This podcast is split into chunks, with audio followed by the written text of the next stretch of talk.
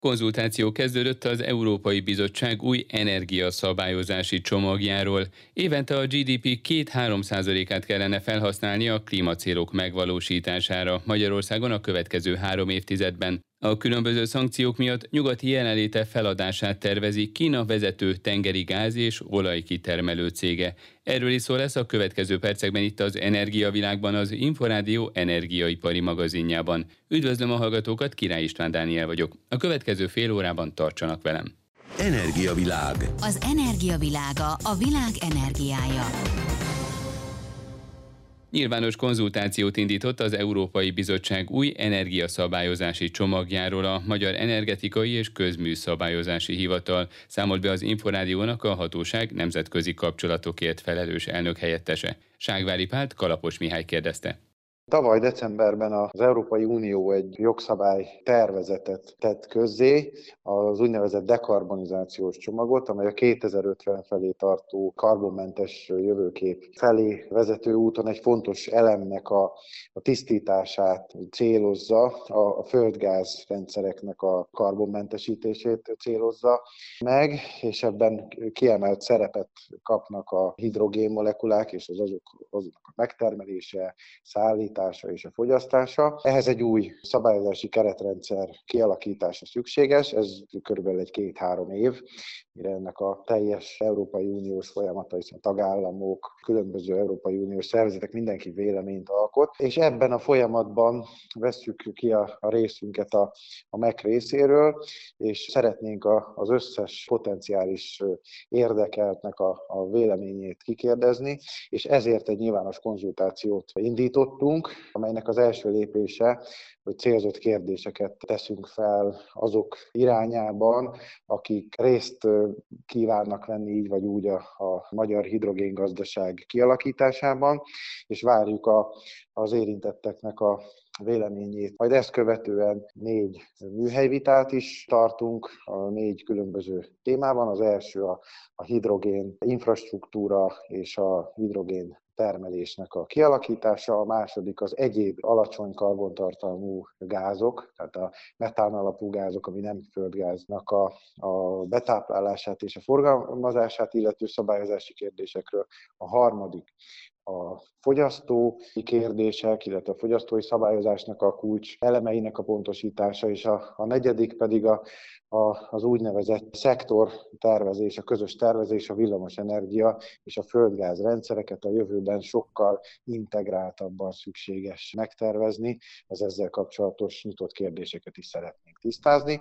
Majd pedig ősszel egy, egy záró esemény kapcsán, ami már sajtó nyilvános lesz, szeretnénk a, az összes információt összeszűrve még egyszer átbeszélni, és ennek kapcsán megtenni a, a javaslatainkat a minisztérium és az érintett brüsszeli hivatalok felé is. Kik az érintettek, tehát kiknek a véleményére számítanak? Mivel a hidrogén gazdaság az a földgáz rendszernek a továbbélése, vagy egy ilyen 2.0 változata lehetséges.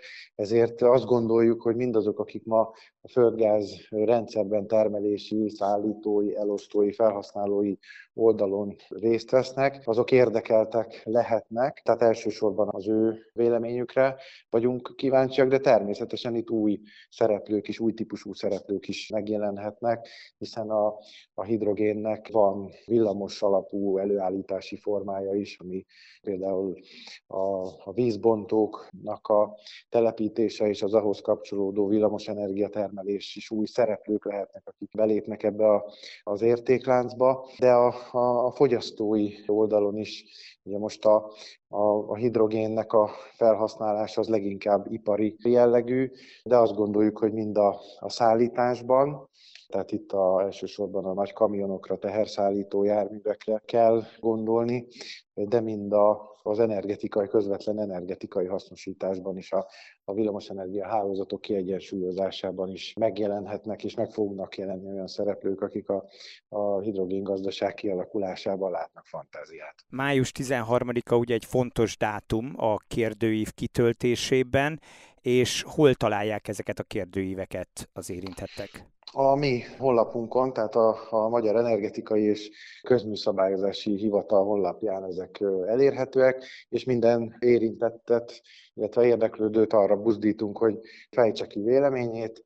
Ezen beküldött vélemények alapján fogjuk aztán a, a második körben a, az irányított szakmai vitát lefolytatni. Hogy látja egyébként, mekkora beleszólása van az EU tagországoknak ebbe a bizonyos dekarbonizációs csomagba? Van, van beleszólása. Ez egy bizottsági javaslat, még a jelen formájában, tehát ezt ki kell érlelni.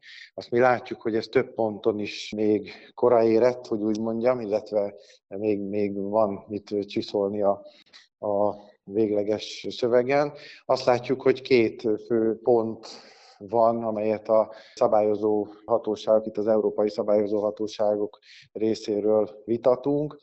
Az első az az, hogy egy 2030-as dátum van most meghatározva a tervezetben, hogy az azt megelőzően egy könnyítettebb szabályozás vonatkozik majd a, hidrogén szállítására, azaz csak korlátozottan kell harmadik feles hozzáférést biztosítani a vezetékekhez, illetve a tarifa meghatározásban is könnyített szabályokat irányoz elő a, a tervezet. Ezt a magunk részéről is, itt az európai társhatóságokkal is ebben egyetértünk.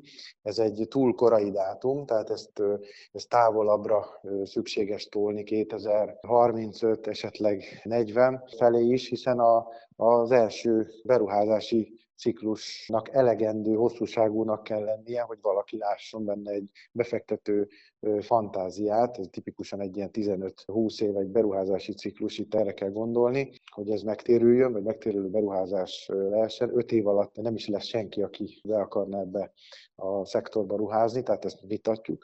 A második pont pedig a a kötelező bekeverés. Tehát mostani jogszabályi javaslatban az áll, hogy hogy minden egyes határkeresztező ponton legalább 5 százaléknyi hidrogént kötelezően be kell fogadni a, a földgáz szállító rendszereknek, és ezzel kapcsolatosan a, a hivataloknak az, a, az az álláspontja, hogy vizsgáljuk meg azt, hogy ez lehetne-e kevesebb, megfelelő az az 5 százalék, fölmerült az, hogy 2 százalék is elég lehet, illetve hogyan lehet ennek a bekeverésnek a finanszírozását biztosítani. Tehát ez a második pont, ez a, ez a bekeverési arány, ami egy kulcs vitapontként kezd kialakulni az európai térben.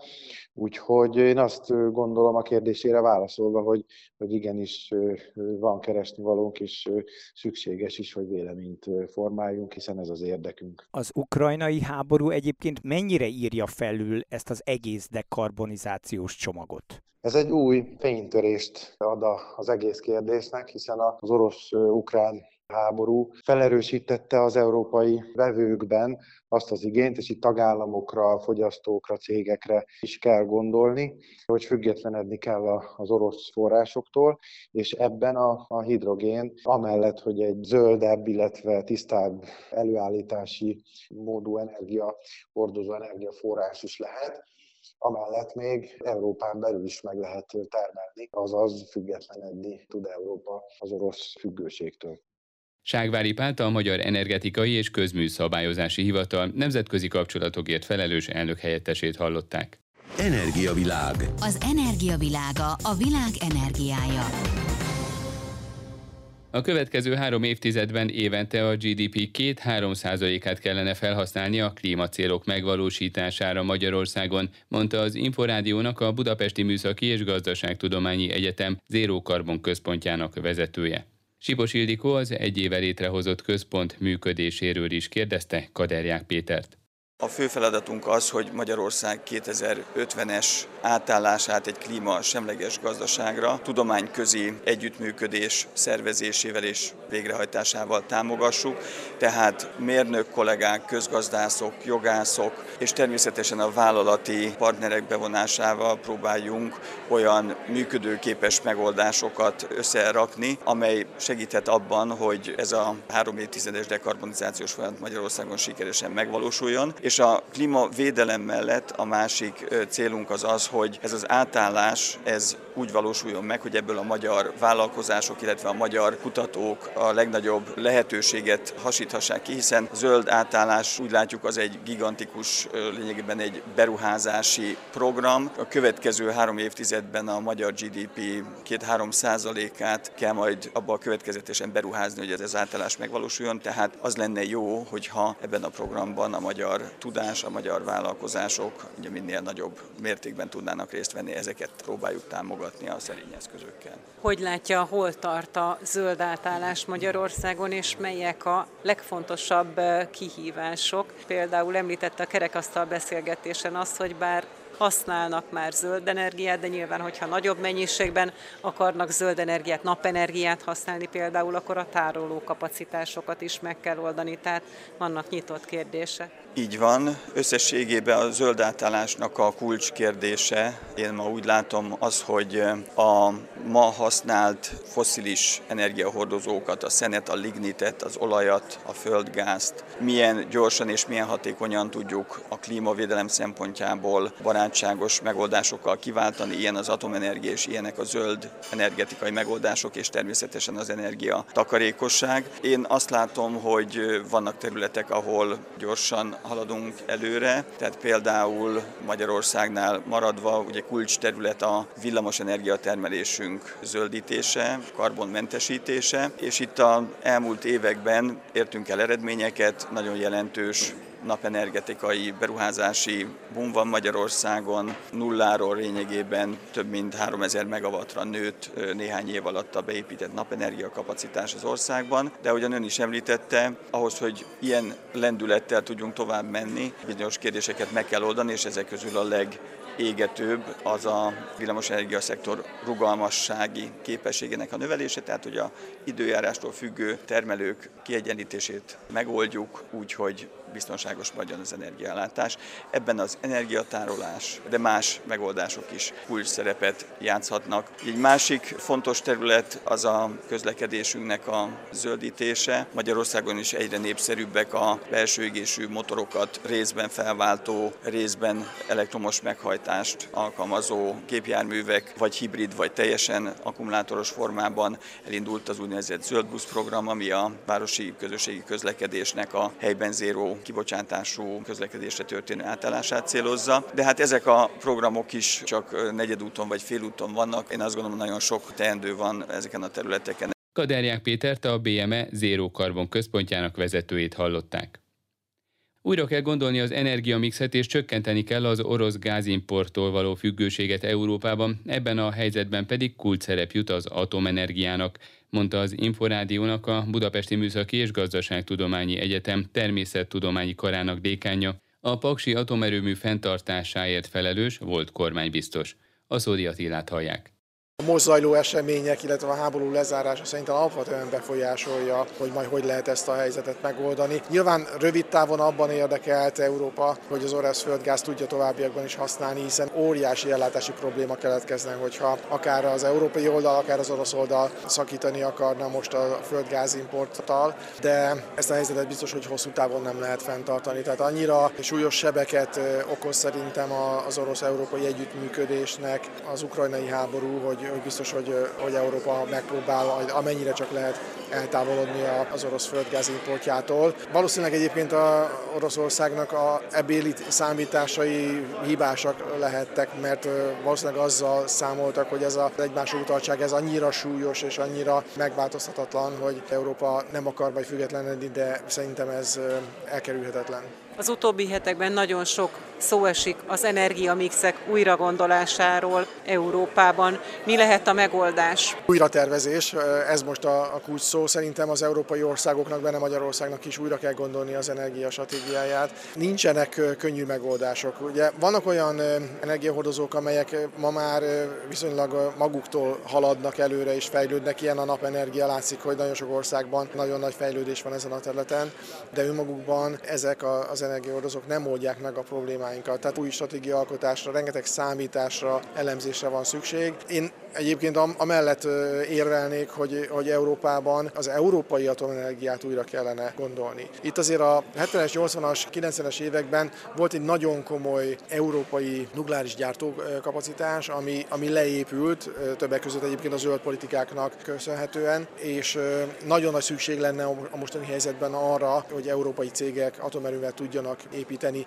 mert hogyha klímaváltozással kapcsolatos problémákat, az ellátásbiztonsági problémáinkat és a növekvő energiaigényből származó problémákat meg kell oldani, akkor az atomenergia megkerülhetetlen. Ugyanakkor nyilván a külső, az Európai Unión kívüli források, az Európai Unión kívüli szállítók látjuk, hogy milyen kockázatokat hordoznak magukban. Kezdi ezt felismerni Európa? Ugye a, a németek gondolkodtak azon, hogy esetleg a 2021 legvégén leállított atomerőműveket visszaindítsák. Ez végül is nem következett be. Az még napi renden van, hogy a, az idén évvégére tervezett három darab német blokk leállást azt végre fogják-e hajtani. Ugye a német helyzet azért nagyon-nagyon komplikált jelenleg, mert hogy a, a zöldek benne vannak a kormányban, és őnekik tulajdonképpen egy óriási nagy arcvesztés lenne az atomenergiát tovább alkalmazni Németországban. De összességében azt gondolom tehát, hogy a meglévő atomerőmű kapacitásainkra Európában óriási nagy szükség van, és lesz is, erre, erre építeni kell, és új nukleáris kapacitásokat kell létesíteni. Mindenképpen Magyarországon a Paks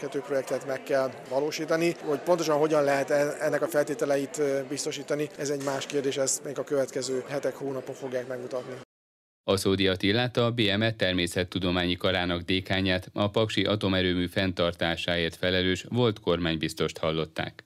Energiavilág. Az Inforádió energiaipari magazinja az olaj, a gáz és a villamos energiaipar aktualitásaival. Újabb több mint 6 km hosszú szakaszon viszi föld alá a villamos vezetékeket a védett madarak élőhelyein az Opus Titás ZRT. Bauman Tuka Nikoletta kérdezte Egyházi Nikolettát a társaság kommunikációs vezetőjét. Az opusztítás ZRT működési területén még 2019-ben kezdődtek meg a munkálatok a túlzokok védelmében. A program célja, hogy Délabányi és Turkebe közötti 18 kilométeres szakaszon található villamosvezeték hálózatát földkábelre cseréljük. A projekt indulását követően két alállomás építése valósult meg, majd a következő fázisában a programnak 7,1 kilométeres szakaszon történt meg a légvezetékek földkábelre történő cseréje és emellett még két transformátorállomás és egy középfeszültségű kapcsoló állomás is létesítésre került. Ezeknek a beruházásoknak az összértéke egy 540 millió forintba került, viszont elengedhetetlen részét képezték annak a munkának, amely biztosítja azt, hogy a földkábel további szakaszokon is lefektetésre kerüljön. Miért pont a túzok került a projekt középpontjába? A túzok a Magyar Madártani és Természetvédelmi Egyesület címerállataként a hazai természetvédelem egyik jelentős szimbóluma is, így kiemelt jelentőséggel bír a megóvásuk. A hálózat átalakítására pedig azért van szükség a, a túzokok élőhelyén, mert a túzok az egyik legnagyobb röpképes madarunk, és jellemzően alacsonyan repül, így nehezen tud repülési irányt változtatni, és ezáltal nagyobb a kockázat annak, hogy repülés közben az oszlopoknak vagy a légvezetékeknek ütközik. A madárbarát villamos vezetékek mellett milyen egyéb madárvédelmi tevékenységeket végeznek? Az Opusztitás ZRT-nél rendkívül nagy figyelmet fordítunk a természetvédelemre, a madárvédelemre, és a túlzokvédelmi programokon túl természetbellátási területünkön honos további madárfajokra is nagy figyelmet fordítunk, mint például a gólyákra, ragadozó madarakra, ezek védelméért is sokat teszünk. Ma már minden új hálózatunkat madárbarát módon építjük meg, és folyamatosan dolgozunk azon is a természetvédelmi szakemberek bevonásával, hogy ahol szükséges, a már meglévő hálózatunk fejlesztését is a madárvilág megóvása érdekében építsük át vagy fejlesztjük. A működési területünkön mintegy 4000 darab gólyafészek tartó van elhelyezve, és a területileg illetékes nemzeti parkok, a Magyar Madártani és Természetvédelmi Egyesület, valamint a saját kezdeményezésünkre is kerülnek fel további fészektartók a hálózatra.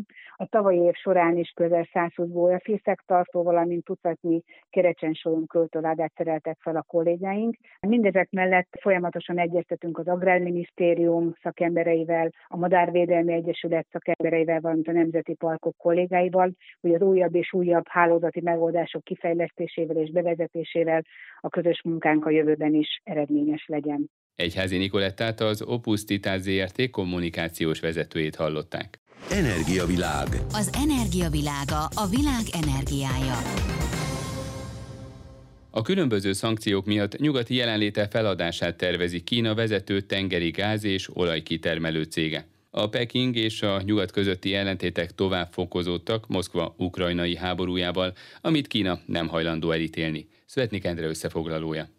Az Egyesült Államok figyelmeztette Kínát, következményei lesznek, ha megpróbálja kijátszani azokat a szankciókat, amelyekkel korlátozni akarják Moszkva hozzáférését a külföldi valutához. Ettől függetlenül Kína vezető tengeri szénhidrogén kitermelő cége, a CNOOC, a Reuters exkluzív információja szerint most arra készül, hogy feladja nagy-britanniai, kanadai és Egyesült Államok beli jelenlétét, mert attól fél, hogy szankciókkal sújthatják, és a nyugatiak lefoglalhatják eszközeit eszközeit. A vállalat nem kommentálta a hírügynökségi információt, mint a Reuters megjegyzi, bár a cégek időről időre újra értékelik a portfóliójukat, a kínaiak távozása mindössze kevesebb, mint 10 évvel azután történne meg, hogy 15 milliárd dolláros részesedést szereztek a kanadai Nexen nevű vállalatban. Az állami tulajdonú kínai cég ezzel globális kitermelővé lépett elő.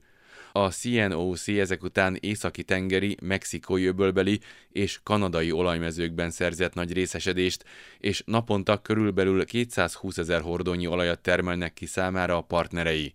Márciusban viszont megbízta a Bank of Amerikát, hogy vezényelje le északi tengeri eszközei egyben az egyik legnagyobb helyi olajmezőben lévő részesedése eladását. A hivatalos vonal az, hogy a kínai vállalat úgymond újra gondolja nemzetközi portfólióját, azelőtt, hogy bevezetnék a Sánkhái tőzsdén. A cél alternatív pénzügyi forrásokat találni, miután tavaly októberben leállították amerikai papírjai kereskedelmét. Ezt még Donald Trump volt amerikai elnök kormányzata kezdeményezte, azt állítva, hogy több érintett kínai cég kapcsolatban állt a kínai hadsereggel. A CNOC most ki akarja használni, hogy az ukrajnai háború nyomán felmentek az olaj és gázárak, és ebben a helyzetben akar vevőt találni. A nyugati országok közben fel akarják futtatni a hazai kitermelést, hogy a szankciós lépések részeként hátat tudjanak fordítani az orosz energiaforrásoknak. A nyugattól való elfordulás közepette a kínai olaj- és gázkitermelő cég Latin Amerikában és Afrikában, Brazíliában, Gajánában és Ugandában próbálja bevásárolni magát helyi vállalkozásokba.